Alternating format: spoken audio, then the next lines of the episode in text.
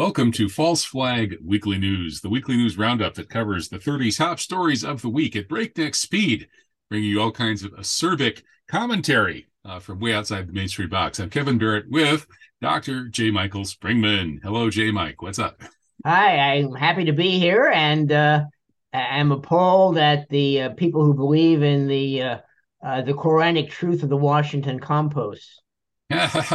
well, the Quranic truth is that the Washington compost is going to be composted in hellfire.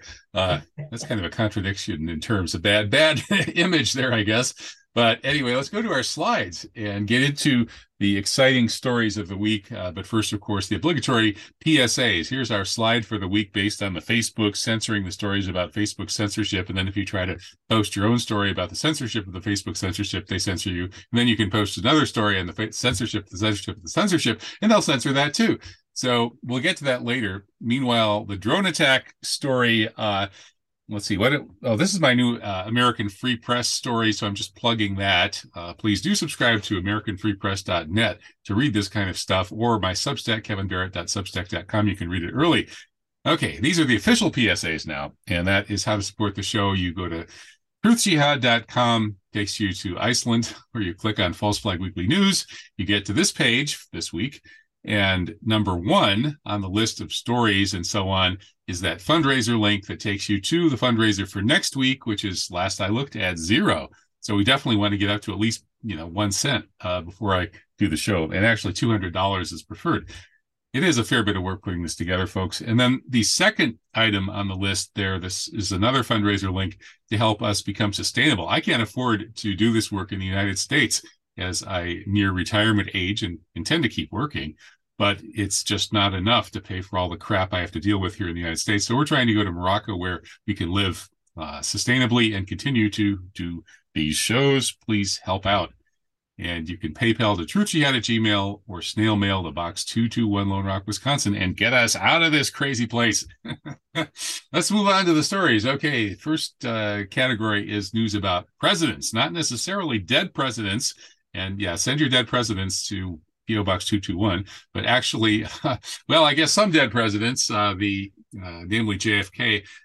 Uh, the first president story is that RFK Jr. is being increasingly straightforward and outspoken about the fact that he knows that the CIA was involved in murdering his father, RFK, and his uncle, JFK.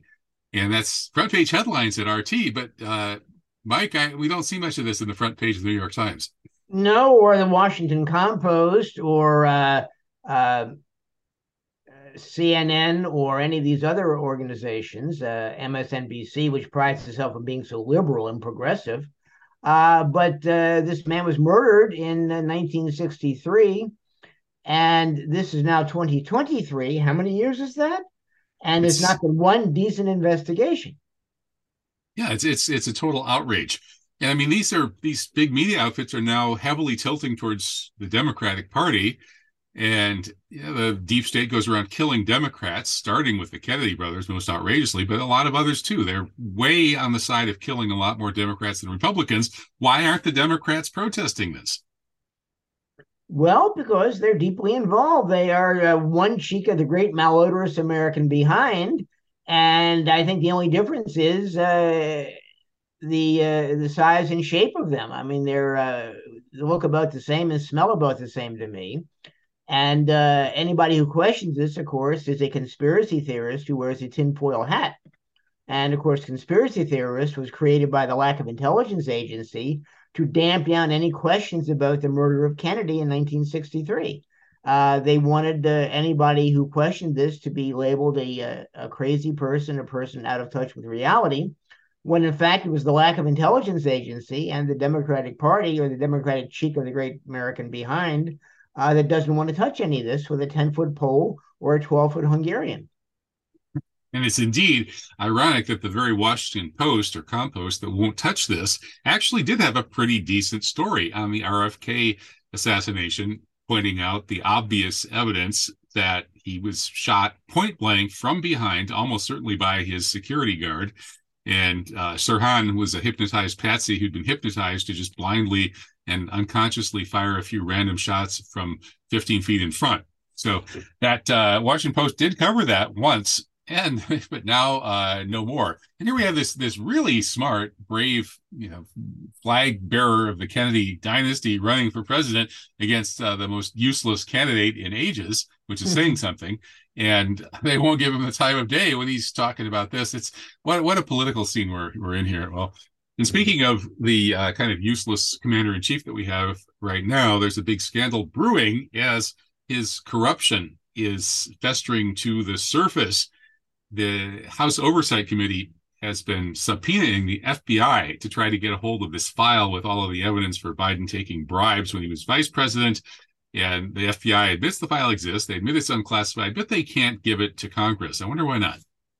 Well, I mean, the FBI is not the Federal Bureau of Investigation, it's the Fascist Bureau of Intimidation. Uh, there's an article uh, on covert action I saw today. I mean, I'm I'm no fan of Loony Lou Wolf's organization, uh, but I am. I like their stuff. Oh, but uh, John Kiriakou has something up there that talks about the FBI breaking into a uh, secure storage vault with lots of um, um, uh, safe deposit boxes on a, a vague rumor uh, that there might be some money laundering going on. And he seized the contents of all the safe deposit boxes and confiscated them, and the people can't get their money and their possessions back. You know, it was organized grand theft. The FBI just looked at this place.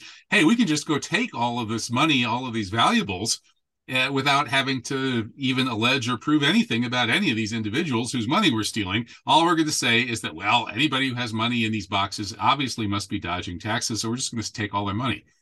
Due process. oh boy. Yeah, yeah. Kiriakou wrote a great piece there in that Covert Action Quarterly, which I still think is not such a bad uh, publication as publications go. Even if you have some kind of beef with Looney Lou going way back, I don't know what you guys got into at what point, but well, uh, he, he was after one of his employees, an Iranian uh, who was here, and he treated him very badly uh, and uh, objected vehemently when the guy sued for back pay.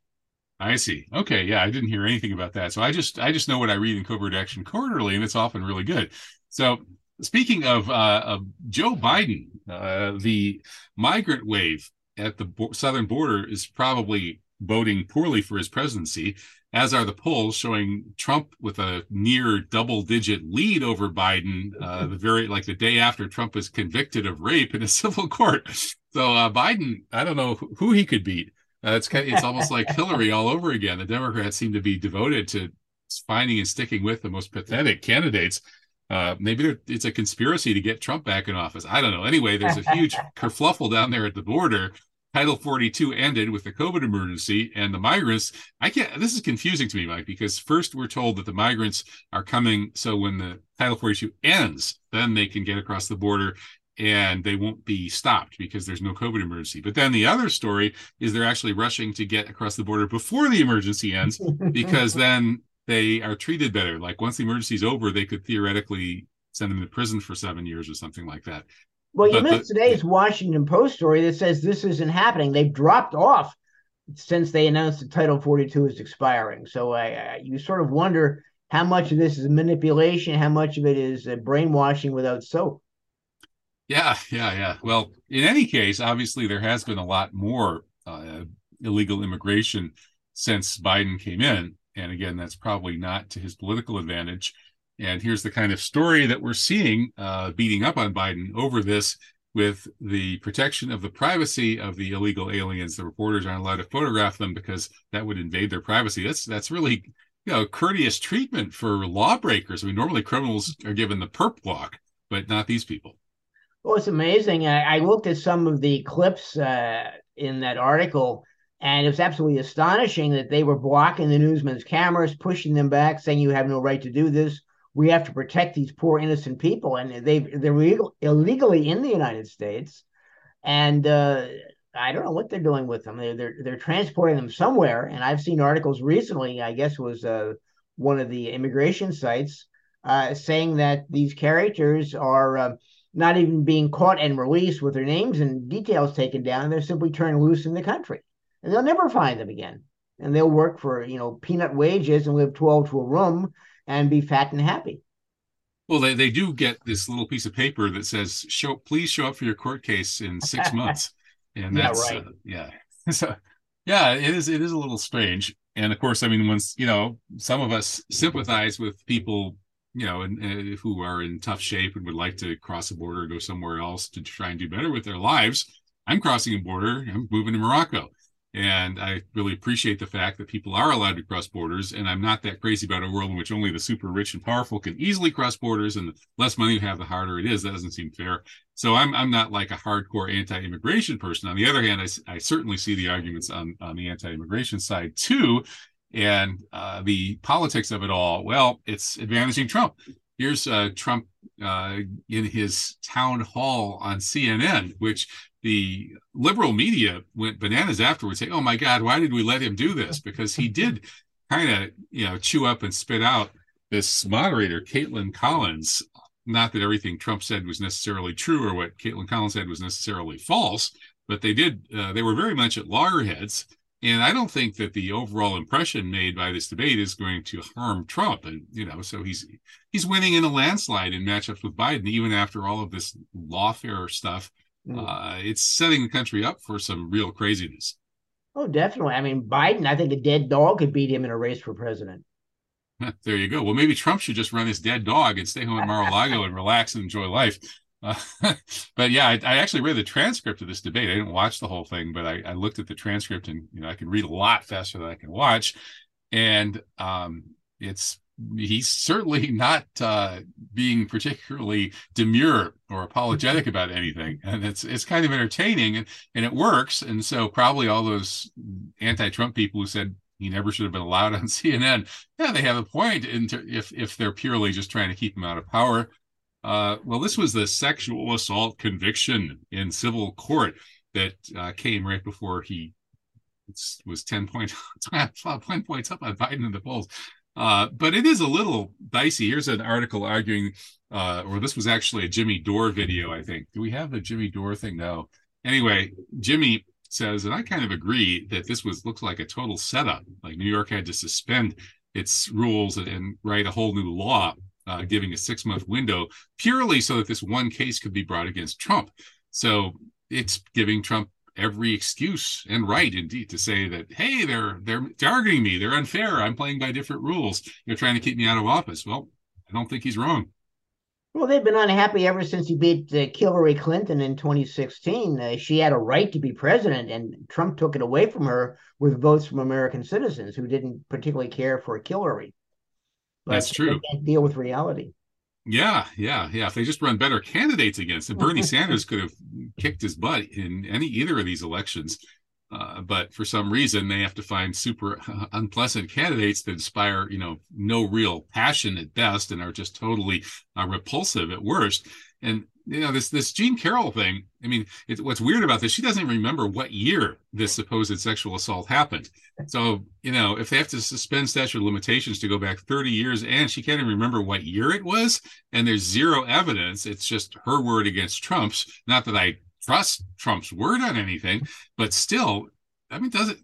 Is this a weak case or what? Sure I mean, is. I mean, the whole point behind a behind a statute of limitations is you can't keep prosecuting somebody when people can't remember what they did 20 years ago. Yeah, that's so so again, they're giving Trump all of these good arguments that they don't need to give him, but uh, hey, uh, you know, they're dedicated to keep, keep keeping him out of office, which is the official story or maybe they're actually greasing the skids for him to come back in a big way, which is, you know, I, I wouldn't be too surprised if it plays out that way. Well, let's move on to the war on journalism stories. First story is Gonzalo Lira was arrested. I remember he disappeared uh, months ago and then resurfaced. He had been visited and stuff. Well, now he's actually under arrest. Why? Well, he's in Ukraine and his narrative isn't what the Ukro Nazis want people to hear. And not just the Ukro Nazis, but indeed the Americans. In this story, we learn that Michael John Cirillo, a transgender American mercenary, so I guess trying to convert the Slavic lands to uh, his particular uh, view of morality and things like that, uh, is planning to work. He, well, he's worked with the Ukrainian secret police He's going to testify. So this guy, who looks like he has U.S. official contacts, is a big part of the case against Gonzalo Lira. So hey, free Gonzalo Lira. What else can you say? Well, you've got this guy Gershkovich who was uh, backed by the CIA and investigating uh, Russian uh, arms factories east of the Urals. I mean, that's hardly a, a, position for somebody from the Wall Street Journal, which focuses on financial news. Uh, so we've got uh, a uh, a black and white uh, bias here on the part of the American government. Because Gonzalo Lira's reporting from Ukraine has been pretty good if you read the mainstream hatchet jobs on him, all they do is say, "Oh, this guy, he's some kind of weird internet influencer who tries to coach the young guys about how they can find women and things like that." Wow, what a sleazebag! That's not how he sounds to me when he's discussing the war in Ukraine. It sounds to me like he's a pretty brave guy who is just upset by the way that the propaganda in the West is so one-sided, and he's trying to give the other side from that country, which is actually a pretty brave thing to do. Like just like RFK Jr. running for president and and telling the CIA that he knows they killed his dad and his uncle. I mean, that's a brave thing to do. So there's not very much courage left in the world today. I think we should salute it where we see it. And Gonzalo Lira looks like he's a pretty courageous guy. Yeah, journalism is telling the truth that nobody wants to hear. Well, that's what we're supposed to do. And Tucker Carlson does some of that every now and then and he got fired from Fox for his pains. Now he's coming back to Twitter. And uh, I guess some of the Twitter officials are kind of pretending that they're not totally on board with it or whatever. There's no contract, but he doesn't need a contract. He can still stream his show if he can get some subscribers. Like, hey, you know, I've got subscribers over at Substack, and I'm sure that Tucker probably could get more subscribers than me and make more money than me. My goodness. Wasn't he sacked uh, from Fox after he had Robert F. Kennedy Jr. on saying terrible things about uh, uh, phony Tony Fauci and his, his phony vaccines? I think that's probably part of it. People have speculated about the various offenses that Tucker has committed against the dominant discourse. There's a long list of them. So for yeah, for a mainstream figure, he used to be an anti 9/11 truther, but then just what was it six months or a year ago uh, said hey why can't we ask questions about building seven? I don't understand why we so if he's saying that i think he's his mind has changed about 9-11 and probably a lot of other things. And he's repeatedly referenced the fact that he has grown more and more red pilled in recent years. So that's why fox can't handle him but he's going to move to twitter and have a bigger audience than he had on fox. And this is tyler durden's uh, analysis of this uh, he's point, he points out that streaming is now replacing cable and satellite distribution. So TV is now becoming indistinguishable from Twitter. And that's why these mainstream media that uh, oligarchs are losing their power. And people like Tucker Carlson can go someplace where they can speak their minds and get even more viewers than they had at the old a dinosaur network. And so, hey, here at False Flag Weekly News, we're we're kind of a part of this. We're we're the new TV. well, think of all the uh, the the the Xanax and the uh, uh, diazepam that's being sold uh, to all the people who are so dependent on on watching uh, lamestream media. And I, I, think Tyler here may be a little bit too easy on Tucker. I'm on, on no on Twitter and on Elon Musk in particular. uh, Elon has not fully liberated Twitter. There still are, I think I'm still shadow banned there last I checked.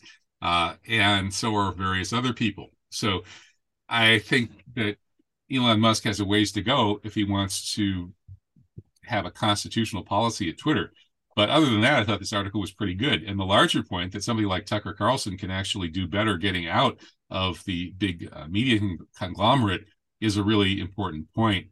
Um, well, speaking of war on journalism news, the most violent part of the war on journalism is the places where journalists are shot, uh, and Palestine is right up at the top of that list. Know, Shireen Abu Akleh, an American citizen, was blatantly murdered, almost certainly deliberately targeted with premeditation because they didn't like her work, and uh, murdered by Israeli troops. And an outrageous cover up with constantly shifting stories was put in place and it's all been pretty much exposed. Even the American authorities, mainstream media, and government are all admitting that Shireen Abu Akleh was targeted and murdered by the Israelis, but they just want the whole thing to go away, and they haven't done anything.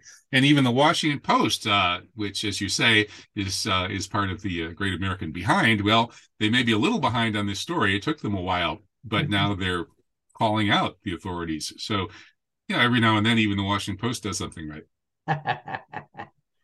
Well, I mean, the, the, whole thing is outrageous. This has been going on for years. Donna Shalala, who was in the Clinton cabinet, uh, was held up for hours uh, because the Israelis didn't want to her to enter occupied Palestine. Uh, and I know one guy, Mohammed Ghanem, who unfortunately is now dead. He had been head of Voice of America's Arabic service when they had it. Uh, they kept stripping his clothes off when he was trying to enter uh, uh, occupied Palestine on behalf of the American government. And he was finally left naked in a cold uh, booth. And he turned the tables on them by running out absolutely starkly, shouting, They've taken my clothes. They've taken my clothes. Help me, help me, which set off an uproar. Yeah, the brutal treatment of Palestinians in so many ways is, you know, we could talk about that all hour. I actually did have some feedback from Maysoon. A shout out to Maysoon, who said she wished that we would do more in-depth stuff on Palestine. But you know, while False Flag Weekly News is trying to cover the all of the you know big 30 stories of the entire week, so we mm-hmm. can't talk about Palestine all day. But maybe sometimes I think we we should. In this case, is just so outrageous. What other country can just deliberately murder a mainstream American journalist and basically just lie and laugh about it and get away with it.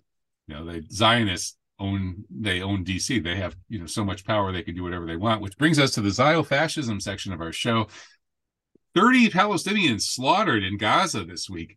Uh, starting with women and children. They also got a couple of so-called Islamic Jihad leaders. We'll be talking about one of those uh, so-called terrorists in just a moment. But this, uh, you know, just just kind of randomly slaughtering dozens of civilians is par for the course. That's what the Zionists do with support from the American taxpayer, handing them billions of dollars every year to do it. Well, plus they get things like uh, selling their products in the United States, like uh, Tribe and um, uh, Yo, uh, uh, Ahava beauty products. It's they're owned by Israeli companies to a large extent, and money goes from here to there and supports their government and their their armed forces, which work against the legitimate occupants of, of Palestine. And they Israel wouldn't exist without American taxpayer support. And now there are all these anti-BDS laws, mm. uh, and mostly in red states. It's Republicans like DeSantis who push through these anti-BDS laws. You're not allowed to boycott Israel. So if you go to the supermarket and you refuse to, you know, buy some pomegranates that were made in Israel, you're you're a criminal in these states. You have to buy Israeli stuff. It's you know not only are they stealing your tax money, but they're going to try to put a gun to your head and force you to buy Israeli stuff in the store. It's just outrageous. If the Zionists have got their boots on the throat of Uncle Sam and have for quite some time. 9 11 was, of course, a big step in that direction. Well, here's one of those terrible Islamic Jihad people that has died in, in occupied Palestine uh, uh Khader Adnan uh, was quote unquote affiliated with Palestinian Islamic Jihad, but he's part of this larger movement of younger activists in Palestine who are basically affiliated with all Palestinians. And Islamic Jihad is part of that. And they're actually, uh, they, they have some support from Iran, uh, which is really the only honest supporter of the Palestinians. And uh, this guy, uh, Khader Adnan, ended up dying after he did a hunger strike and the Israelis went out of their way to let him die, and who knows if they even helped uh, helped him die. So they uh, didn't want to release him because the essentially he's he's been doing you know he's he's such a good populist leader in terms of getting people out there to protest and keeping their morale up and so on. Uh, charismatic leader that they obviously were very happy to get rid of him. That's too true. It's uh, he, you know, uh, was a great danger because he led a hunger strike. He was a great danger because he organized a protest. So you're not allowed to speak the truth anywhere in, in occupied Palestine. I guess, but now that he's dead, he's he's a martyr. So mm-hmm. maybe that wasn't so smart. But mm-hmm. of course, you know, when when you per- perpetrate injustice against the whole people and do it for this long, uh, mm-hmm. they're going to figure out how to push back.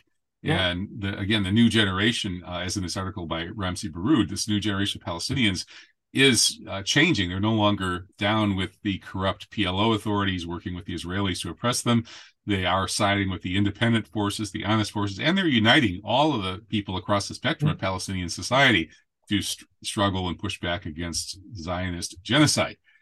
of course, we're not supposed to talk about that here in America. The ADL not too long ago put out a hit uh, hit piece on me quoting me as, as talking about the Zionist genocide of Palestine. So they think I'm a bad guy, apparently, and I should be banned from Substack because I talk about that.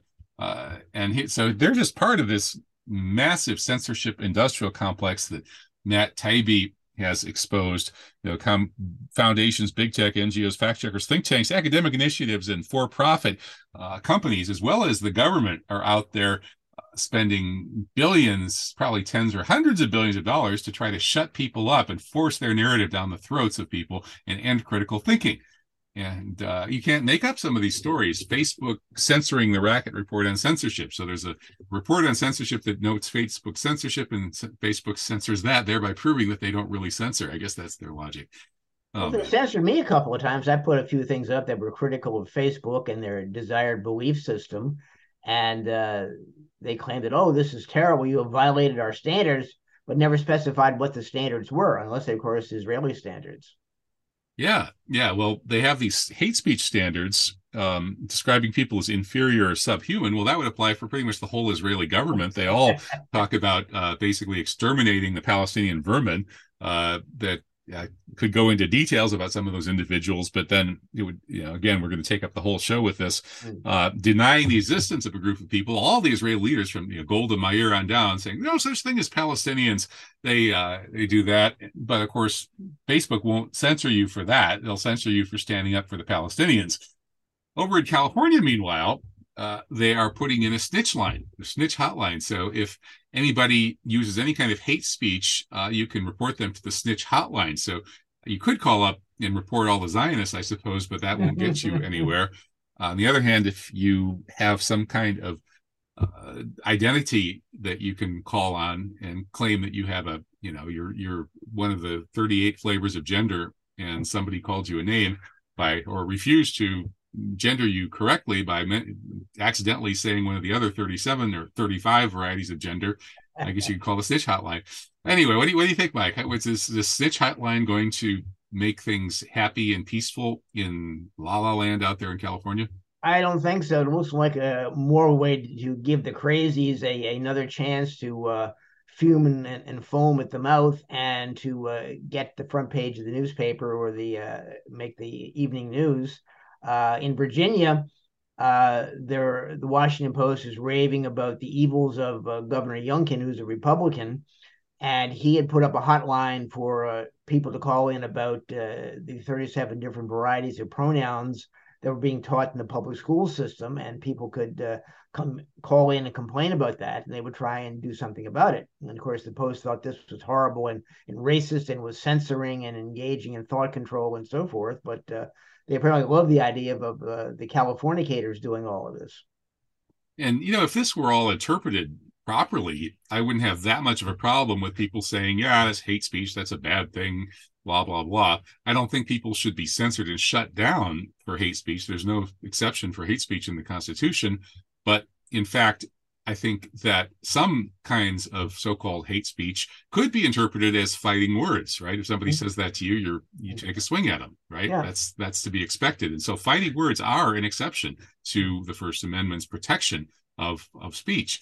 So if we just go back to the First Amendment and use the First Amendment jurisprudence as the guideline to looking at what kinds of speech are legal and which kinds are not, which kinds are protected, which kinds are not, we might get some clarity here but they don't want that. And as as the mainstream media has been telling us and the, and the foundations devoted to this have been saying now for years first amendment is a problem for them. They, yeah, know, oh, exactly. they don't want to have to adhere to it. And the, the cool thing about this this uh, brilliant thing of Newsom, who uh, they tried to recall and failed, uh, is that the law itself uh, requires you to be able to prove beyond a reasonable doubt that the uh, this is a hate crime. Actions were taken, people's rights were deprived, they were harmed financially or physically or something like this. And They want specifics. They want real actions, and uh, you know this this name calling and uh, uh, motivations uh, isn't going to fly if you try to use the law. In fact, they could probably use the law against the state for uh, uh, depriving them of their civil rights. In this case, the idea, whole idea of a snitch hotline is it kind of you know puts the mommy state on steroids. Uh, oh, another, it's like the Stasi in East Germany. Yeah, yeah, yeah. But you know, people picking up the phone and saying, uh, "Mommy, mommy, he called me a name." Uh, it just seems kind of pathetic, really. I mean, but and it seems like that's that kind of attitude and behavior is being encouraged here. But who knows? Anyway, the FBI, meanwhile, uh, is out there keeping an eye on the anti-vax people. The same contractor that they used to go after the evil Muslim terrorists are now going after the evil anti-vax terrorists. Uh, Flashpoint is the name of this group, and so Lee Fang just exposed this this week. So don't you feel safer, Mike, now that you know the FBI contractors are going after anti-vax terrorists? No, I don't feel safer. I, I feel very, very much disturbed that these people are probing anything that you say that uh, questions vaxing. Uh, I mean, I got the virus one time from a woman who'd been vaxed. Fortunately, all we shared was drinks, but still, in all. Well, just, just saying that, Mike, should probably put you on the radar at Flashpoint. yeah, it's. I mean, come on, this, this, they're so desperate to police their narratives. It really doesn't give you much faith in the inherent truth of the narratives that they have to work so hard at policing. Oh. See this pattern over and over and over. Well, the COVID perm emergency is apparently theoretically over, although I think maybe there's a little bit of a new normal, a whiff of that new normal still hanging around, a bit of a stench in the air. Uh, but officially, the emergency is over. And now, speaking of the stench in the air, surveillance has shifted to the sewers. So now, instead of surveilling people, they're surveilling excrement. they're surveilling shit. That's uh, oh my goodness. Let's just say it. That's that's now what is the the whole way. The way they're going to monitor COVID now is by going after bowel movements after they've been flushed and that's how they're going to know like who has it and who doesn't and if they catch you with it they're going to crawl up the sewer pipes and no no no that's it's not quite that bad but but uh, anyway, i just thought this was kind of an amusing uh, way of declaring the emergency over now our surveillance shifts to the sewers and the uh, how much more, are they paying to do that? I mean, you're going to have to go to a sewer and scoop up COVID laden waste. My God! Right. Every, every ounce of human waste will be combed relentlessly for the virus. Well, uh, we need Ralph Kramden for that from the old Jackie Gleason show. There you go. so what else are they wasting our money on? Well, we just learned that they spent hundreds of millions of dollars to try to brainwash mostly like black people and other uh, minority communities, uh, underserved communities, meaning communities that are suspicious. They've heard of things like the Tuskegee syphilis experiments, where African Americans were basically uh, killed uh, through withheld treatment for syphilis. And uh, there are a long list of other similar stories. So some of these communities, quite rightly, are skeptical of these government initiatives to force people to do these treatments or anti-treatments or whatever. And so we have to overcome that. We have to spend vast piles of money to try to brainwash all the minority people into getting vaxxed. And in fact, uh, if you if you look at how they did this, they well they went all over the country they uh, paid piles of money to get influencers to go after the places of worship, the community organizations, recreation programs, food banks. They got the vaccine providers in there so that everywhere you went in these communities, you couldn't miss like needles poking at you. Mm-hmm. and uh, they didn't manage to raise the vax rates very much, as far as we can tell. Those communities still were very resistant to uh, compare it to some of the other communities. But hey, that's your tax dollars at work yeah, it's amazing. You know, did they really plan this from the very beginning, or did as time went by they thought, hey, we can get more money for more organizations to do more things if we do X, Y, and Z, and uh, co-opt all of these uh, uh, community uh, benefits organizations to uh, uh, parrot the narrative that you need a, a, vax of whatever kind that's still experimental and uh, it, it, does it kind of build on itself and hey we got this we got that. Well let's let's add something else. What else can we think we, we can add to the problem? I don't it's just amazing. They couldn't have planned this from the start. Yeah well so many people were making money off this one way or another making money off the official narrative that everybody who's making money off the official narrative has a powerful often unconscious bias towards accepting the official narrative. So if they use vast piles of taxpayers money to you know they make they make the virus and then they make the vaccine then they go out and, and just throw money at people to be pro-vax. You get enough people who have that incentive to be pro-vax uh, taking money and you can actually kind of steer public opinion that way. And so it probably worked to some extent. Um, okay uh, more uh, new normal news. The scamdemic is supposedly over, as we saw, and only they're only surveilling the sewers now. However, it looks like the, there's a push. The push for the cashless society is continuing, even though you don't have to worry about the germs on the cash anymore, especially since COVID was airborne in the first place. That's they still propagandized against cash based on COVID, and so now in Switzerland there's an initiative that's now gotten enough signatures to have a referendum on whether to keep cash. And Switzerland is one of the most cash using uh, societies in Europe. There's some others, some of those countries are down to like 5% of the transactions are in cash or less. In Switzerland, it's like a third or something like that. Um, but I think this is important, Mike, because there are a long list of reasons why you don't want to completely get rid of cash. No, they've got uh, as far as firearms goes, uh, they're pushing uh, credit card companies to have a special category for if you buy ammunition or targets, or you go to a gun range, or if you buy a, a firearm, uh, to tag this and flag this. Uh, in China, they uh, have this cashless society where everything depends on your cell phone and then uh, pushing the right buttons.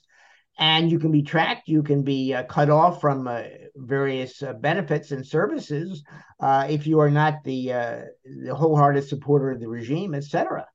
I mean, uh, I, I pay cash for gasoline. I, I don't see any sense in uh, carrying hundreds of dollars in my pocket. But on the other hand, uh, it's a lot easier and, and uh, it cuts down on the credit card bills if you pay things in, in cash rather than uh, uh, forking over a chunk of money for something.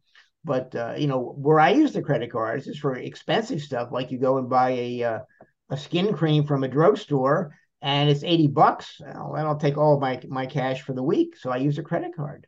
Hmm. Well, I'm not going to buy skin cream at 80 bucks a pop uh, from anybody with any kind of uh, cash, credit card, or what have you. However, uh, I think the important thing here is that the surveillance technology plus AI is at the point hmm. where all these cashless transactions can not only be tracked, but they can be, you know, they can put that information to use to try to control you. And that didn't used to be the case. It used to be that they can't hire enough people to keep track of not only everybody they can't hire enough people to keep track of a tiny minuscule percentage of people. So that's that's good. We don't want everybody being kept track of but now with ai they can. So they can have ai that can keep an eye on what everybody's buying and selling. And then if they want to try to influence somebody based on that they can try to influence you. We already see a lot of this with our uh, we're being tracked on the internet and then they try to sell us stuff I don't want people spying on me. In fact, it's not, I don't want it. I think I have the right to kill anybody who spies on me mm-hmm. beyond a certain point and then tries to influence my behavior based on the spying. You know, there's, there is a law against, uh, e- not eavesdropping. It's a, it's a law against uh, wiretapping and listening on to somebody listening to somebody's private telephone conversation is illegal. It's called wiretapping and those laws have been around for forever. Same should be true for all of your communications period. The internet is just a big telephone. Anybody who keeps track of your keyboard strokes or watches where what websites you're going to et cetera et cetera those people really should all at the very least be sentenced to life in prison. Exactly. I like that. Okay. Well i'm sure i'll probably get a little pushback on that. I hope so. Uh, how about the war on Imran Khan over in Pakistan? Another, we talked about RFK Jr. earlier, an honest political leader for once, and same thing in Pakistan. Of course, honest leaders have problems, as uh, as RFK Jr. knows from what happened to his dad. And Imran Khan in Pakistan got brutally arrested. Here's the image of all of these uh, armored tax squad goons. It took an awful lot of people to handle Imran. He must be in good shape. I mean, I know he's an athletic star in his youth, but he's an old man now. But look at what they had to do to get him. It's crazy. And uh, then he was ordered released uh, yesterday or day before. And then just the, the news that just came in four hours ago, which was right before showtime, he uh, returned home to the great celebration of his many fans. Like he's he's got like 60 plus percent of the population totally on his side and only a small minority strongly against him. That small minority is mostly the wealthy comprador bourgeois types who are living off of the corruption that he wants to end. Anyway, he's back in Lahore, uh, where he lives from Islamabad, the capital, after a kind of a, a triumphal drive. Um, and you know the, the, the authorities are just desperate to prevent him from running an election. It's a little bit like Trump, except that Imran Khan is actually a good guy. So we'll see where this all goes. But it's kind of inspiring to see guys like him and RFK Jr. do what they do. Well, isn't his great unspoken crime being critical of the United States and oh, yeah. its influence in uh, past elections and assassinations of previous leaders?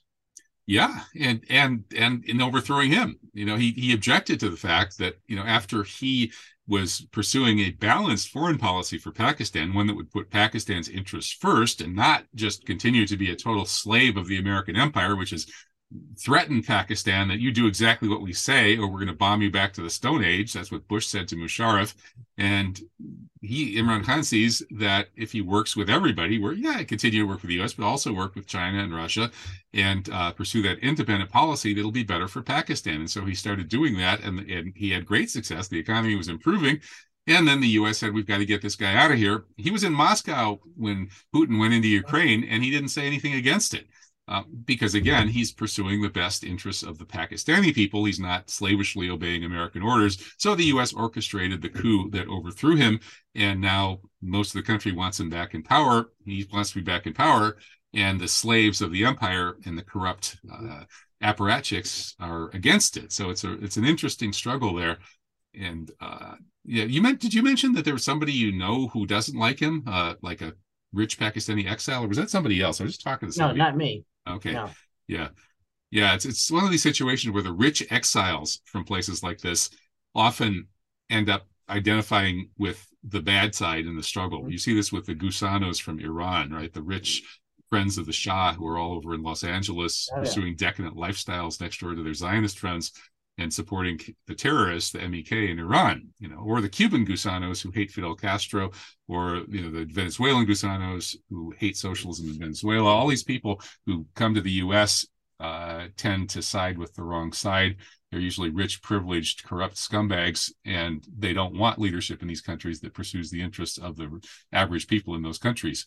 Well, certainly and the mainstream true. media say nothing about this whatsoever. They they they take their their rantings as gospel or Quranic truth. Indeed, they do.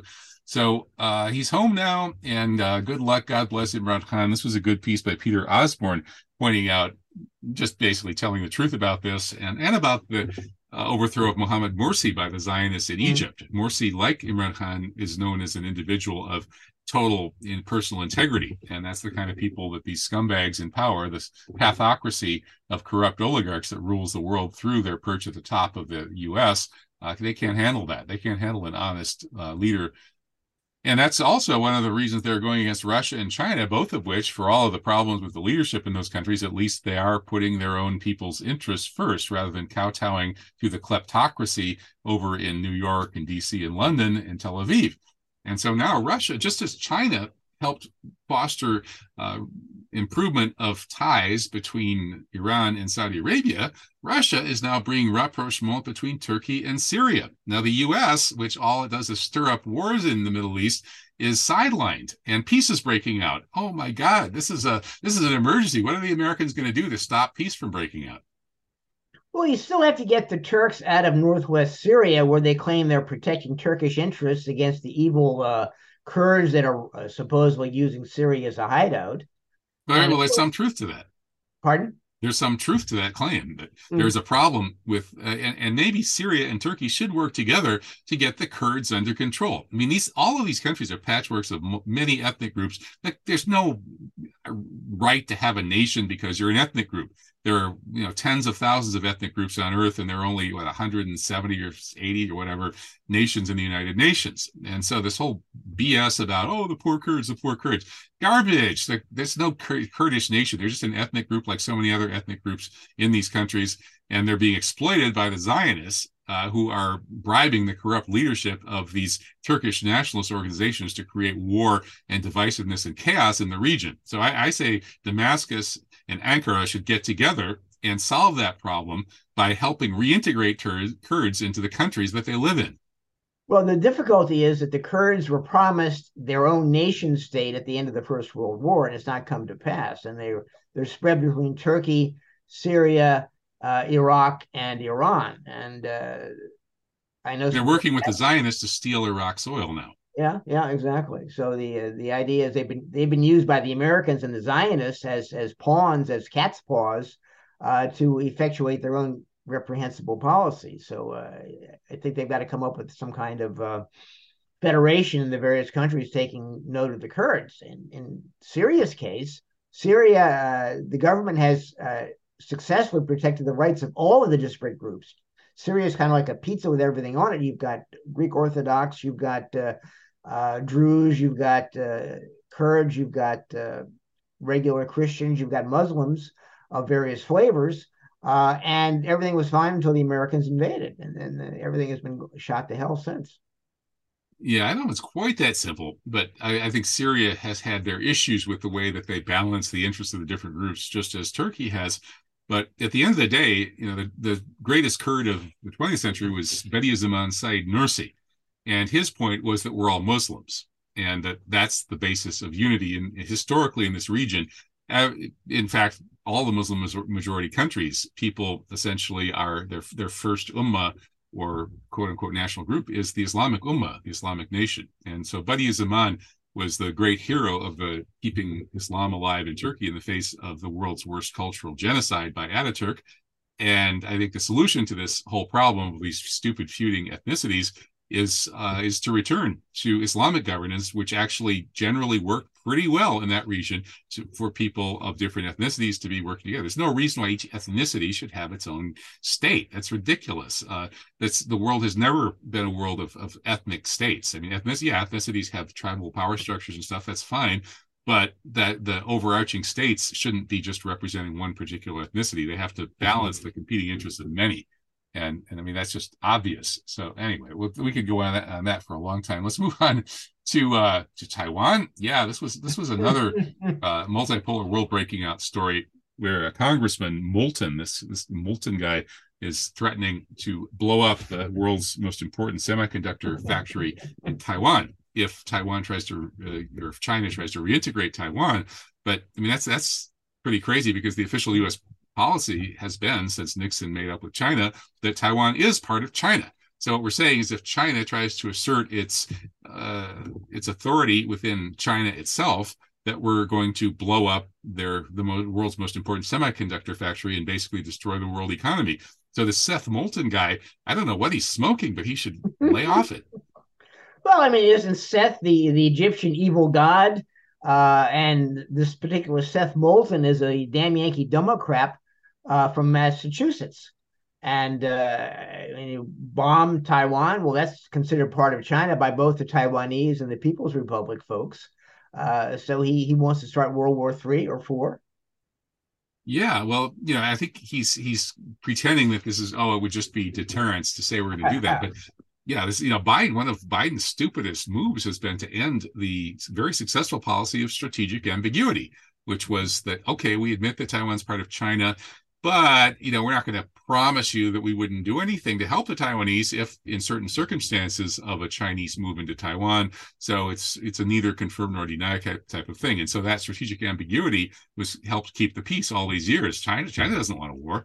But if if you lean hard enough in favor of breaking off part of china namely taiwan then yeah then they'll they might be forced to and now Biden is ending strategic ambiguity and saying, yeah, we will fight to defend Taiwan under all circumstances. We, even though it's part of China, we're still going to break it off from you, China. Take that.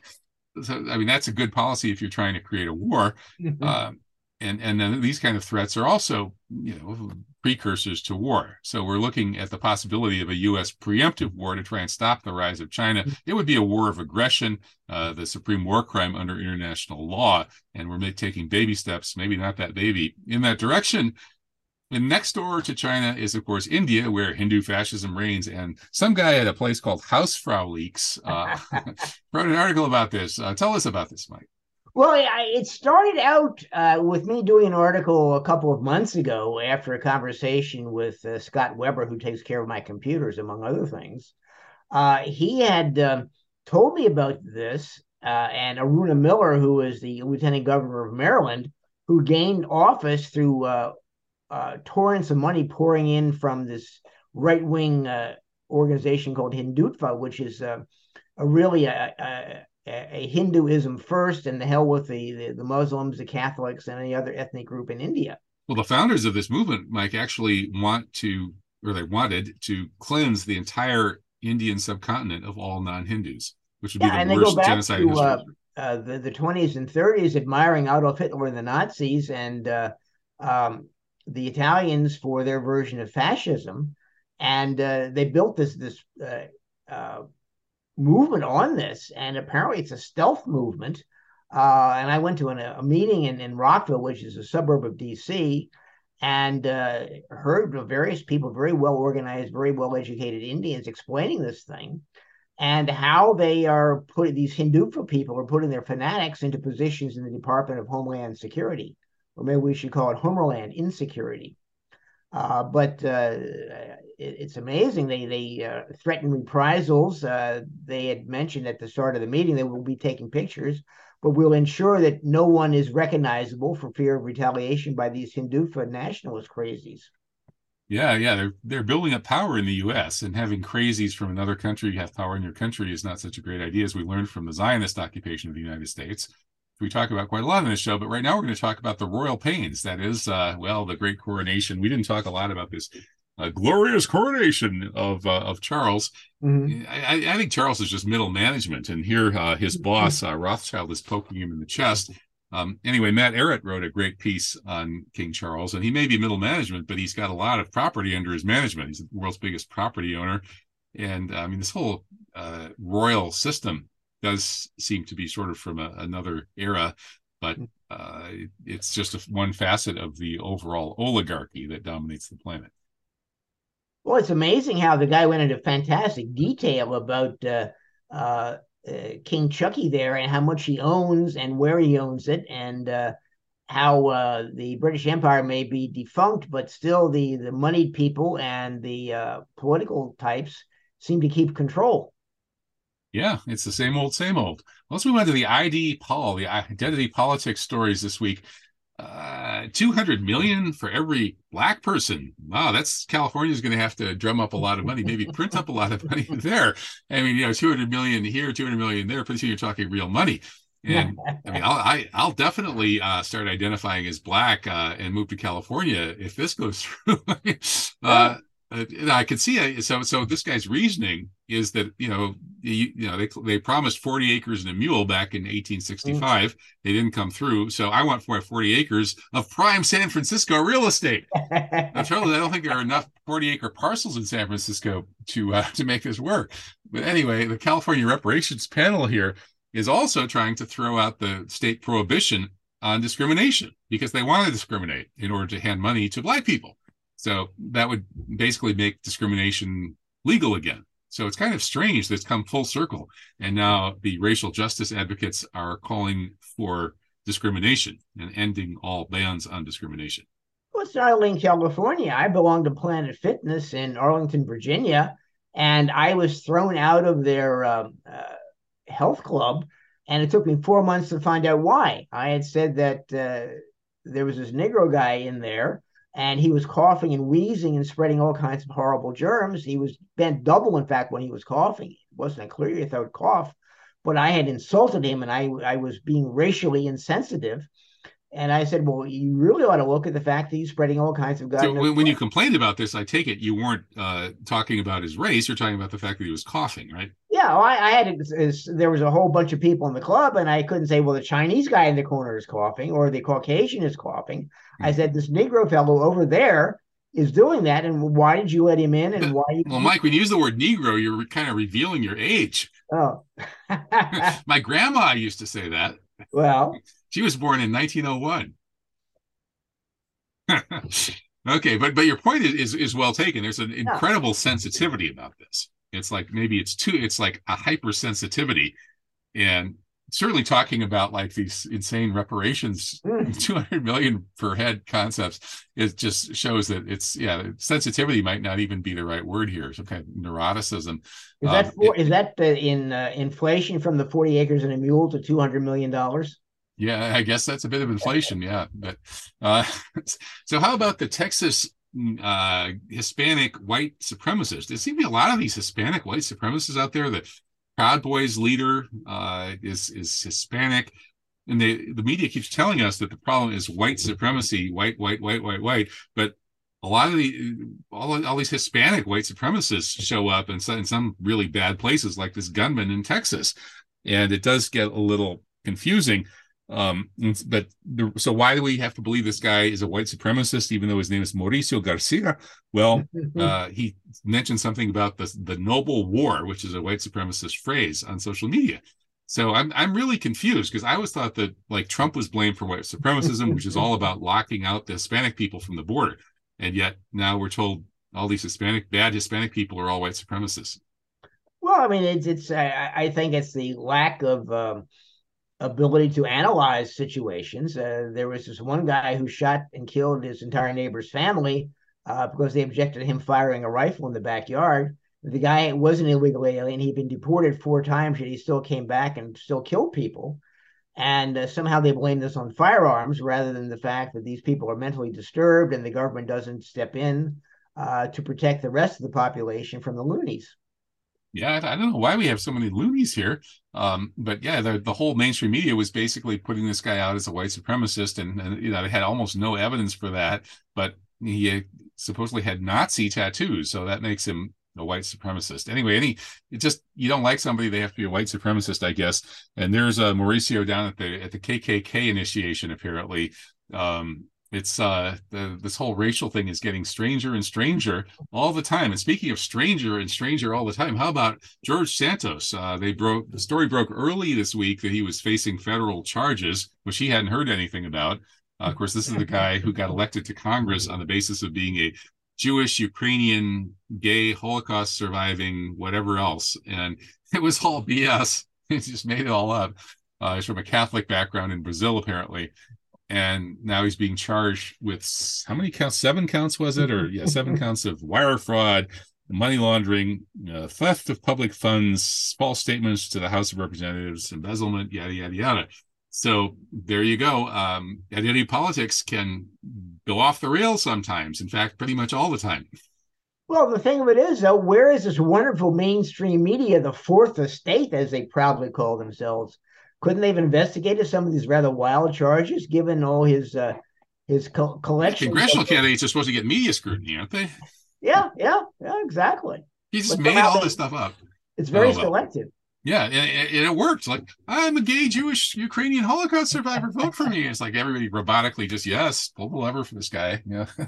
oh, what's where's this country coming to? I got to get to Morocco a little faster than September. I think. So, how about Missouri uh, banning uh, transgender health care and sports participation. In other words, I think they what is this ban? It's like a ban on is it under 18 like mm. uh mutilation and poisoning is yeah, what they're yeah, banning. The business of uh drugs to control puberty and and uh, uh surgical techniques to uh to deny the fact that you're a male or female. I mean, my God, uh it, it's uh, it's attacking the basis of society. You know, you don't favor genital mutilation for no, uh, teenagers no. and, and, young children. Uh, yeah, a lot of people do these days, though. Apparently, and there's a new law over in Washington that's on the other side. Missouri is is kind of cracking down on this fad of uh, of brainwashing kids into you know going along with their fantasies and then mutilating them. Or in Washington, they're going to protect these kids from their parents. Doesn't that make you feel safe? No, it makes me feel that this is a direct attack on society by crazies who don't know what sex they are.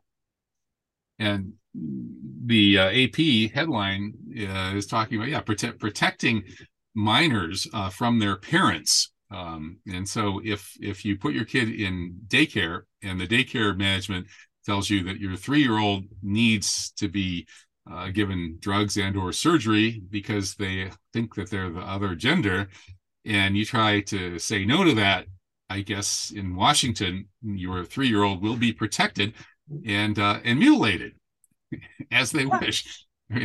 I mean, I know an Arab journalist uh, who uh, t- once told me that her four year old daughter at the time thought she was a boy, and we had a big laugh about it. They all do that. I mean, all yeah. those little kids are constantly, you know, they go through these phases where they play dress up this, dress up that. I mean, mutilate them because they're playing dress up and fantasizing at that age when that's what they're supposed to do and they've always done. It's just unbelievable. Anyway, uh, that's the world we're living in. And the last slide of our show is this uh, God is right. So, I mean, this is a substitute religion. They're really trying to get us to, to actually worship this uh, mm-hmm. strange delusion. I'm not saying all the people who harbor the delusion are bad people. Lots of them probably I would agree with on lots of subjects, and I would really like them as people.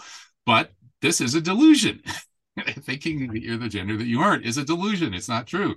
But we have to worship it now. God is trans, according to a Catholic church. I, I got to get E Mike back on the show to talk about this. well, I, know this Arab journalist from Africa, and she's told me any number of times that Christianity is destroying itself, and this is perfect proof of that. Uh, and it's the Catholics, the supposedly the most conservative Christian sect going, uh, is promoting this garbage. Uh, so you sort of wonder about them. I mean, my aunt used to say that the the Catholic Church was a refuge for homosexuals, uh, but uh, I think this is going beyond that. Okay, well, I'm sure uh, that E. Michael Jones would have something to say about that. If we, I will actually, he he'll be on. Is it next week or the week after? He'll be back pretty soon, and uh, and maybe we we can uh, bring this up. But when I see this story, all I can say is, Alhamdulillah, I'm an Irish Muslim.